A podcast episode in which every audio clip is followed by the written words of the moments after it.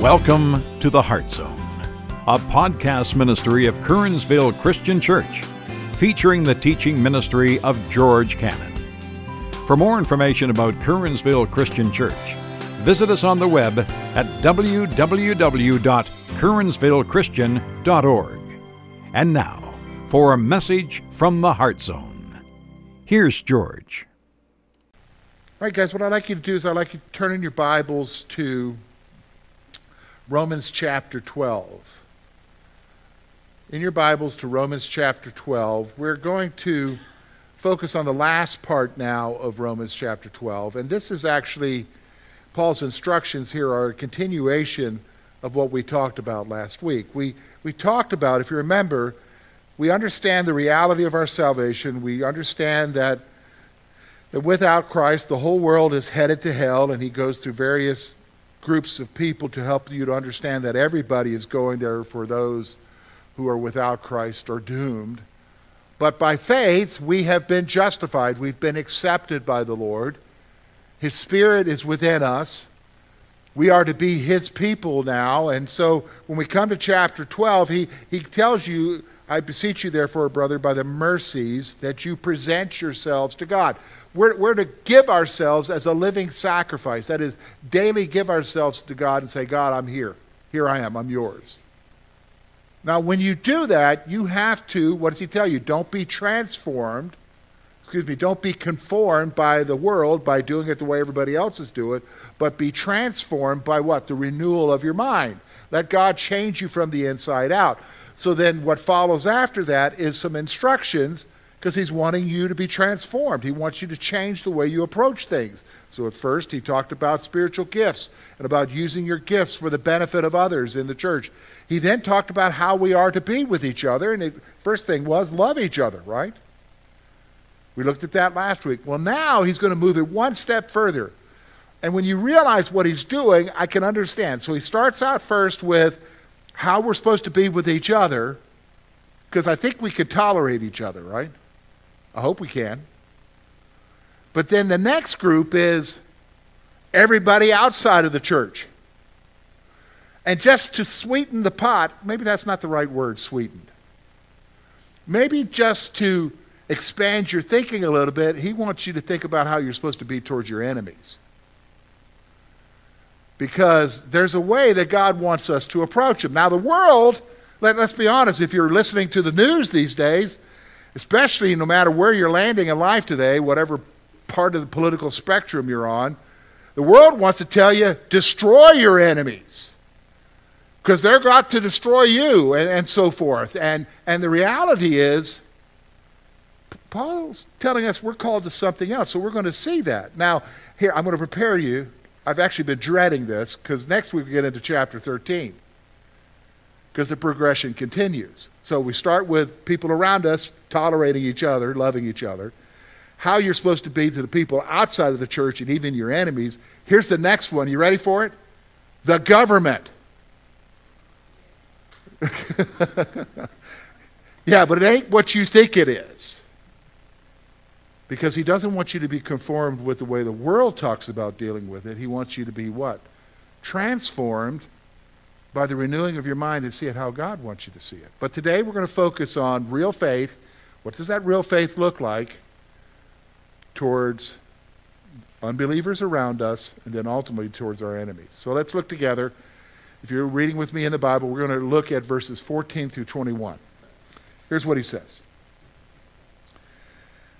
Wow. Bless those who persecute you. Bless and do not curse them. Rejoice with those who rejoice. Weep with those who weep. Live in harmony with one another.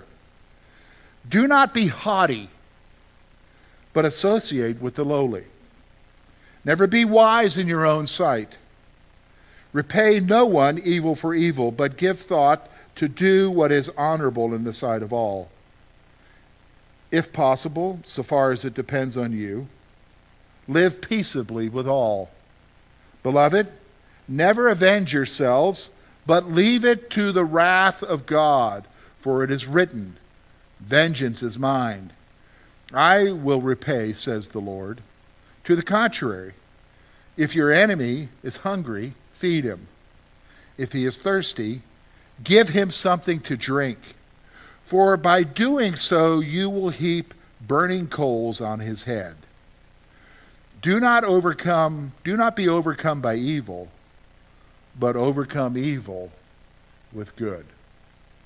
All right, folks, let's break this up. We're going to talk, first of all, about you dealing with unbelievers, okay? And the very first thing he points out is the issue of persecution. The fact of the matter is, can I be honest with you? We need to grasp the reality. You live in a world that does not follow Jesus. Do you understand that? I don't care how much you want to say this is a Christian nation. It never has been. The fact of the matter is, most people are going to hell. Reality. And with that, while at times your beliefs are accepted, they're never truly accepted. Do you think about that? There are times when your beliefs might be accepted, but they're never truly accepted.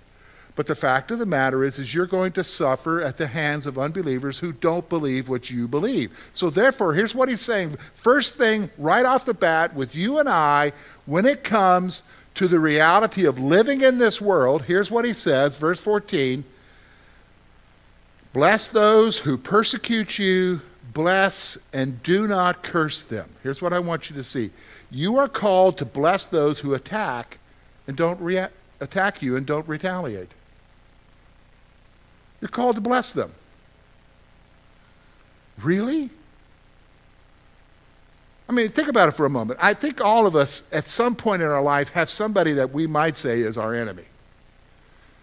Some of us at some point have somebody who doesn't like us, who's out to get us, or who's contrary to us. They're at different levels, okay? There are different levels. There's just the guy that maybe you're in school with who just doesn't like you and he's doing everything contrary to you. That's an enemy. Then there are enemies like on a world stage, like nations who are against you and so forth. There's different levels. But the fact is, you and I face people who don't like us, especially if you're a believer, and they will attack you. Have you not been attacked? Doesn't feel good, does it? Now, what's your reaction to being attacked? If you're a human being, your natural reaction is to what? Defend yourself.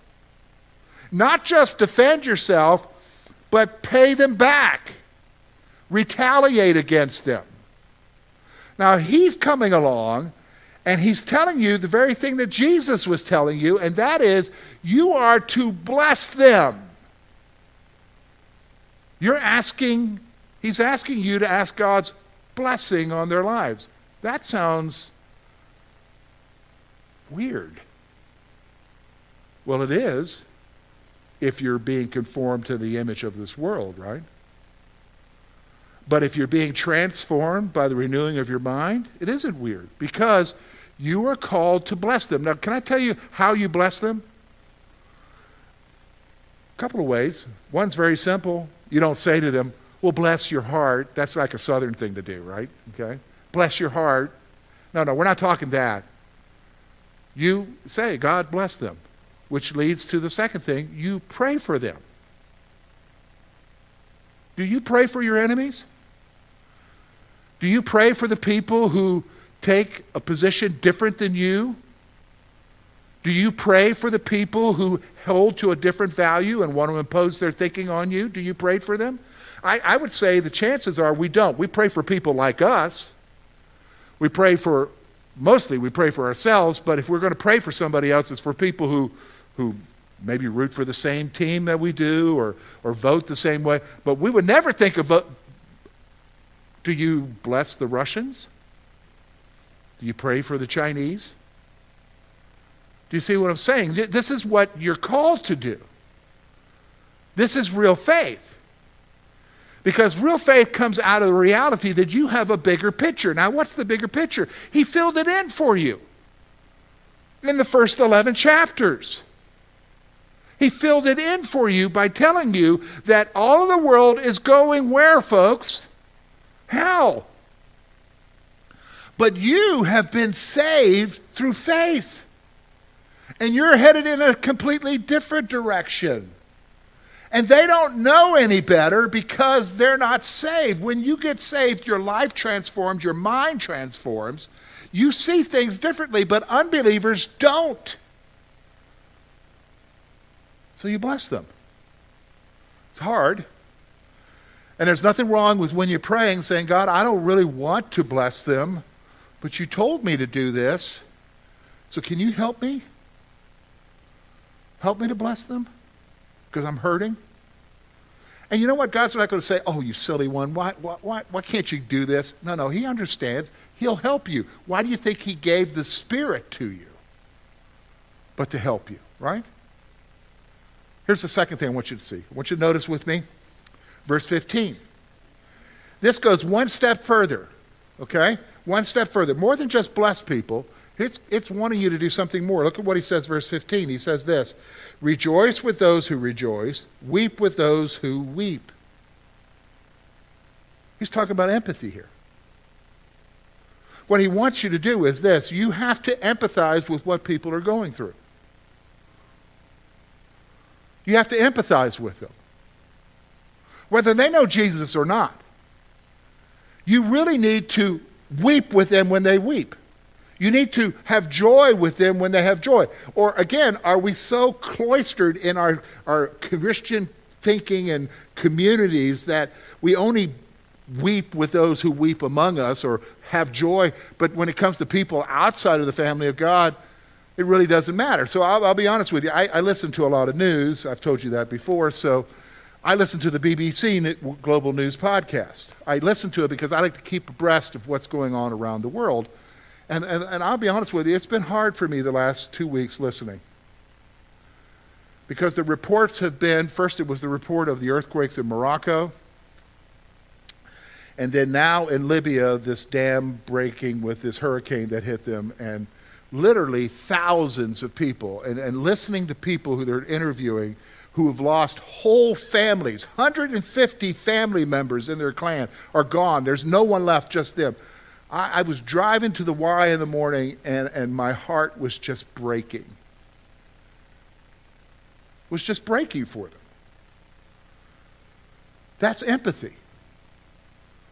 Do you understand? I could say, oh, you know, those are just Muslims. Those are just people in North Africa. I'll never see them.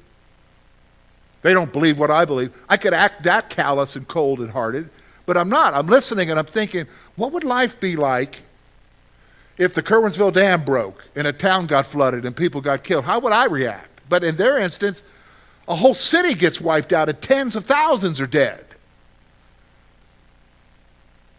He tells us to empathize with what people are going through. If I'm going to relate to people outside of the Christian community, if I'm going to express real faith, I need to rejoice with those who are rejoicing, right? And weep with those who are weeping. See, that's what sets us apart. What sets you and I apart from the rest of the world is because we have who? Christ, and we are filled with his love. And isn't that what he said? By this shall they know that you are my disciples? By your what? Love for one another? How am I going to love someone if I don't empathize with them? So the second thing he tells us, if your faith is real, is what? If you're going to act towards others, rejoice when they rejoice, weep when they weep. Here's the third thing. I want you to notice with me verse 16 now. He says this. This one's hard. This one's hard. Listen to this. Live in harmony with one another. What does that mean? Live in harmony. Now, we understand harmony. Like, if you're listening to groups and you're like, man, they have great harmony. That means their voices blend together and they work well together, right? We understand harmony in that sense. Or we understand being in sync, like in sync with something. You know what I'm saying? So, like, I have several different devices and I keep them in sync. So what happens on my phone is in sync with what's happening on my computer. Do you know what I'm saying? So they're in harmony, hopefully, unless there's a glitch or something and I didn't update something. They're in harmony with each other. He's telling us that we're to live in harmony with other people around us. And you say, well, wait a minute, now hold on a second, George. They don't believe what I believe. How can I live in harmony with them? They don't vote the way I vote. How can I live in harmony with them? Really? Are you being serious? You can't live in harmony with them? Tell me something. The people that you work with, do they all root for the Steelers? Do they? No, there might be somebody that roots for somebody else. Well, yeah, but you mean you can't live in harmony with him because he doesn't vote, he doesn't like your team? Did you see what I'm saying? You can't be civil with somebody else who has a different viewpoint, especially when it comes to sports, because we all know that's the most important thing, right? Sports? No, it isn't, but I mean, we think that sometimes. He's telling us to live in harmony with others. We're not living in harmony isn't that you have the same beliefs and the same values. It's that you work together and live together in harmony, like just with music. You understand music? You have bass, you have tenors. Do they all sing alike? No, but they work together to produce a livable place, right? He's calling us. Now, according to the world, you can only hang out with people just like you, right? Just hang out with people just like you. That's according to the world. But we're not trying to live according to the world, right? We're trying to live according to what God's Word tells us. And that is, we have to live in harmony. Now, it's interesting. He goes a little bit further than just living in harmony as we get a little bit further in the passage. So let's go on. Here's the final thing I want you to see towards unbelievers. Verse 14, he says this. Second part, verse 16. Do not be haughty. Now, you understand what haughty is? How about if I use a better word? Do not be prideful. Now, do we know what that is? Surely, none of us here struggle with pride, right? Right? We all do. Yeah. And here's what he says. But what? None of us be haughty, but associate with the lowly. Here's what he's saying here, all right?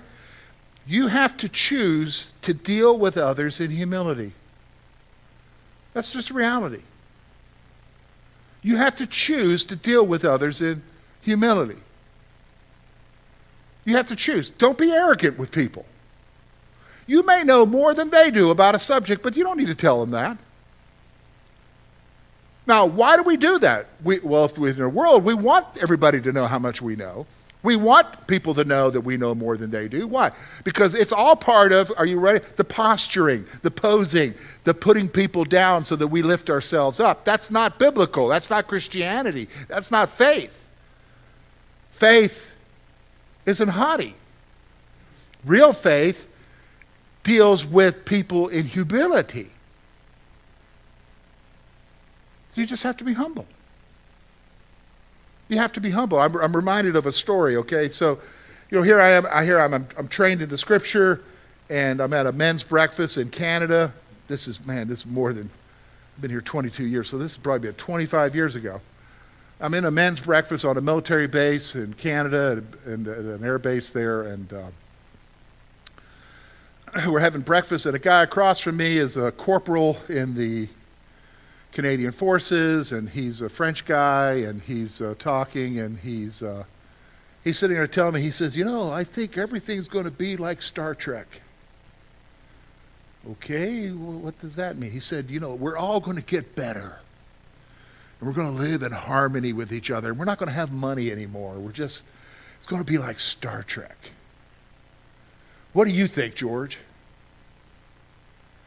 So I could have been the big Bible guy and broke out my Bible and told him and so forth and be arrogant about it. Actually, I chose to be a little bit more humble, and I said, no, I disagree with you. I actually think we're all headed in the wrong place. Why?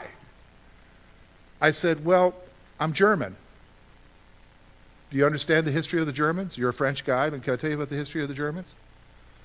At the turn of the 19th century into the 20th century, Germany was at the height of intellectualism, culturally.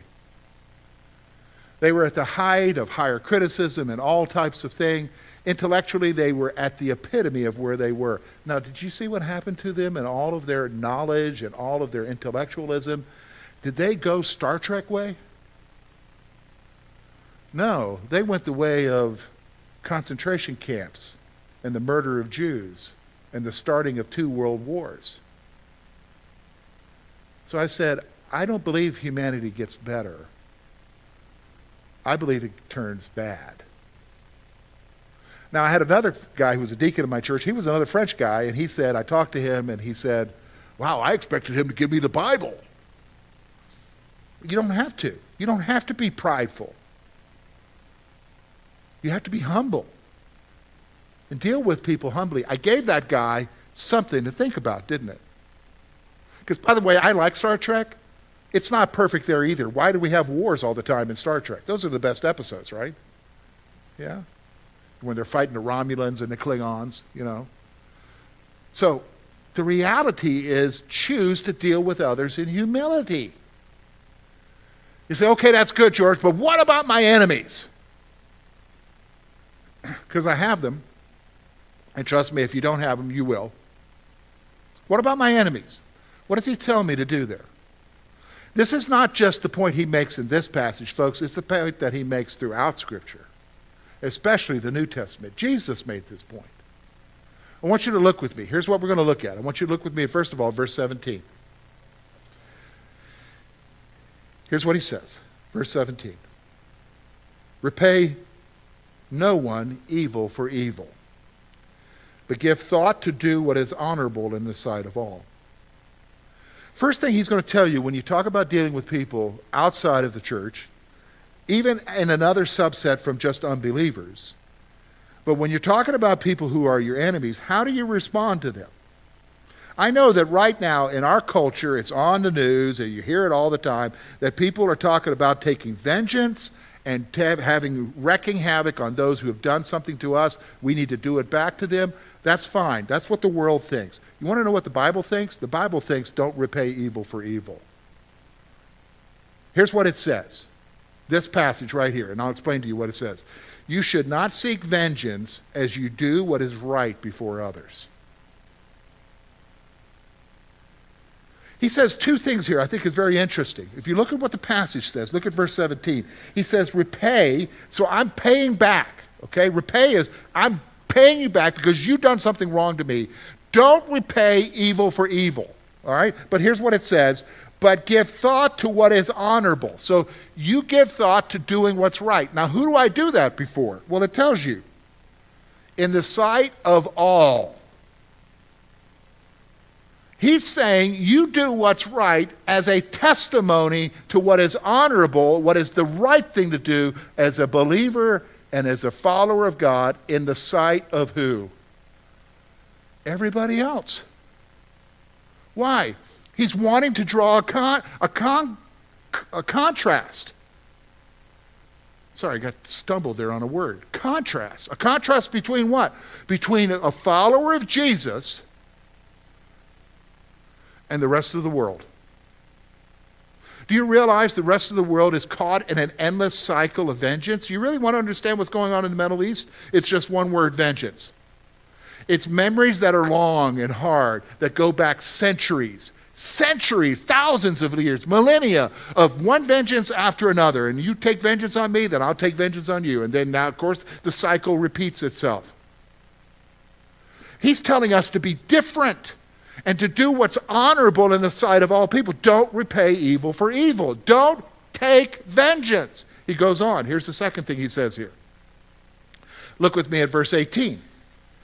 This is interesting. Verse 18, he says this.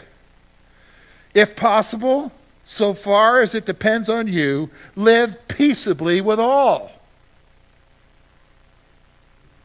He's wanting you to do what? Here, look, when it's possible, you're called to live at peace with others.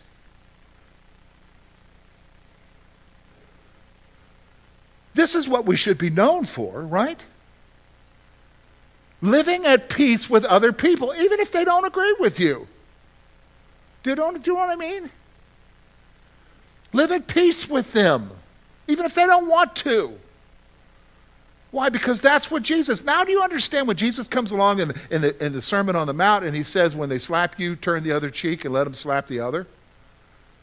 That isn't just weird. That explains what Jesus is saying. Live differently. Don't do it the way the world wants you to do it. You want to live at peace with one another. So often through the New Testament, especially through Paul's letters, he's talking about, first of all, remember, they're a church who is being oppressed by the government, who's being oppressed by society, and what does he keep talking about? Pray that we can live at what? Peace with each other. Not talking about just in the church, but at peace in the world that we live in.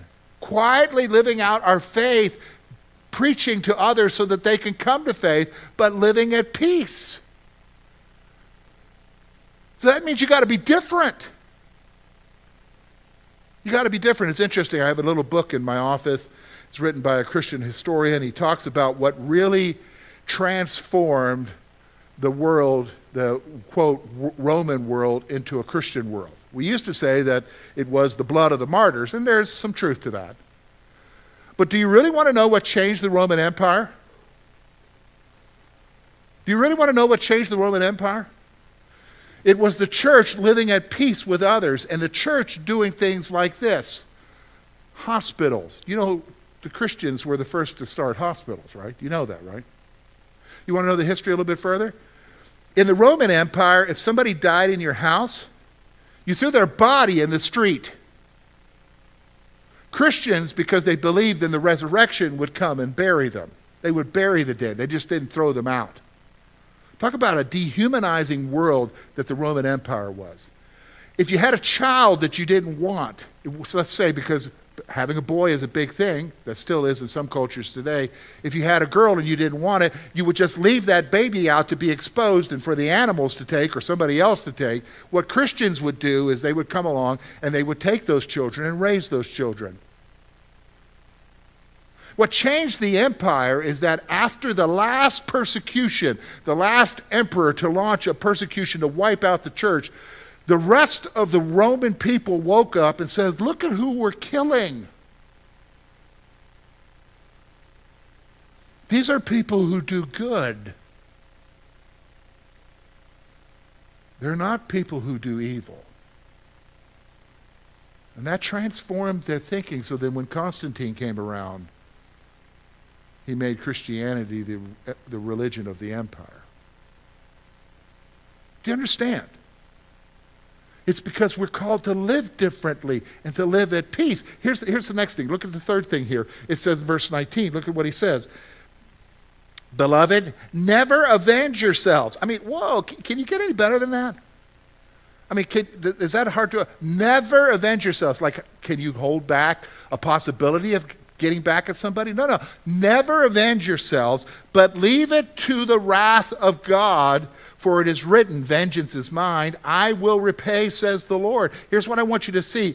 Give your right to vengeance to the Lord because he's the ultimate judge.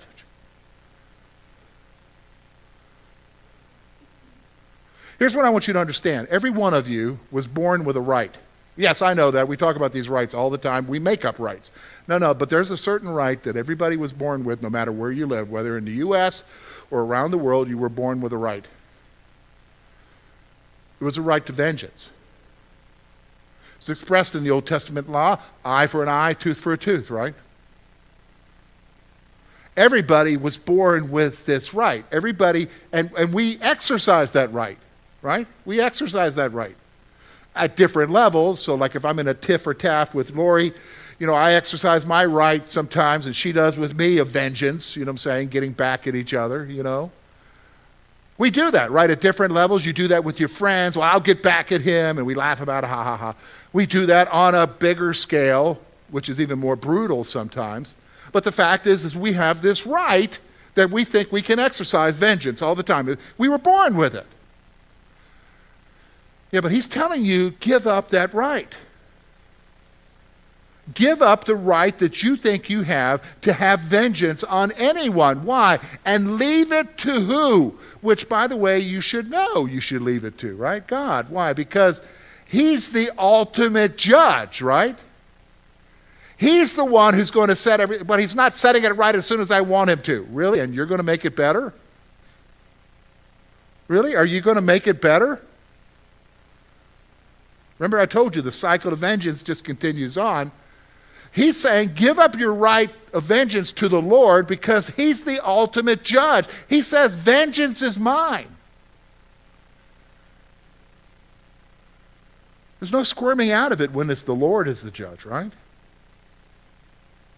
So finally, here's what he says. The last thing I want you to see. Just to wrap it up, here's what it is. Verse 20 and 21. Very interesting passage. Here's what he says. To the contrary. So again, contrary to what? The way the world does things, okay? To the contrary. If your enemy is hungry, feed him. If he is thirsty, give him something to drink, for by doing so you will heap burning coals on his head. Well, that's what I want to do. I want to do something that'll put hot flames on their head. It's figurative language, folks. You're not literally shoveling charcoal bricks on their head, okay? It's figurative language, but listen to what he says. Do not be overcome by evil, but overcome evil with good. Here's what he's saying. It's an illustration. It's actually, there are some reports in ancient Egypt of people who were in shame would walk around with a pot of coals on their head, and they would be expressing shame, sweating, in agony. Now, if I was carrying around a pot of hot coals, like we had a fire at Denny's place yesterday that was pretty big, there were some serious coals there.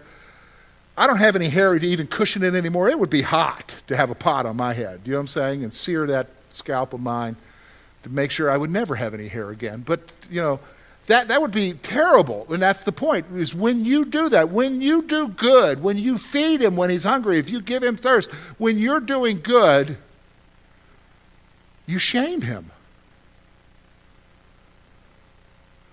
And that shame is ultimately expressed when? When you appear before the Lord. And he's got an answer for it. You know, it's interesting, if you look at the seven churches in Revelation, at the end, he gives, to him who overcomes, I will do this. He gives seven promises. One of the promises that he gives to one of the churches is that your enemies will come and bow down to you and acknowledge that you were the Lord's. Isn't that interesting? That's why you give it to God. That's why you do good. Because ultimately, now they don't recognize anything. They won't recognize it now, but they will later. Quit living in the now, folks. Live as who you are, people of a future.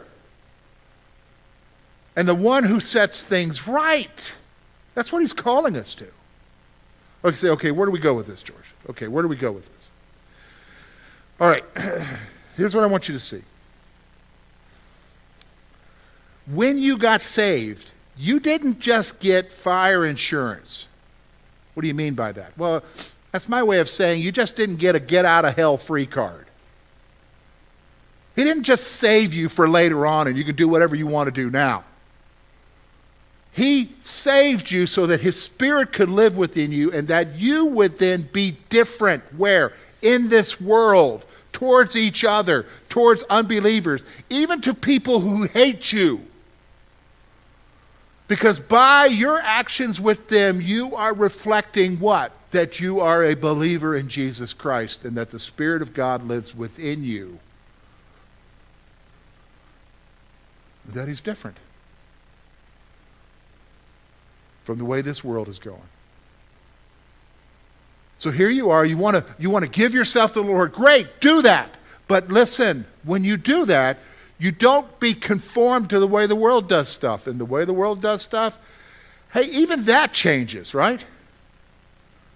You live long enough, you realize stuff that we didn't think was okay is now okay. That which was okay isn't okay. I mean, it constantly is changing. But listen, what doesn't change is the Lord. What doesn't change is what He wants for you. And what He wants for you to do is to live peaceably in harmony with others and live in such a way that others see Jesus in you. And don't be conformed to this world, but be transformed by the renewing of your mind. So when you look at this, I'm going to tell you right now, it's hard. This isn't easy. But here's the thing, God knows it's hard. But He also knows that the way you're going to change is that He changes you from the inside out as you allow His Word to permeate your life and as the Spirit gives you strength to do what He wants you to do. So let Him do it. So let's go back to the song we sang first, right? We were called to what? Thrive. Thrive. Thrive as the people He wants you to be. And trust me, in 2023, Pennsylvania, you can still thrive. But it's your choice. Let me pray for you.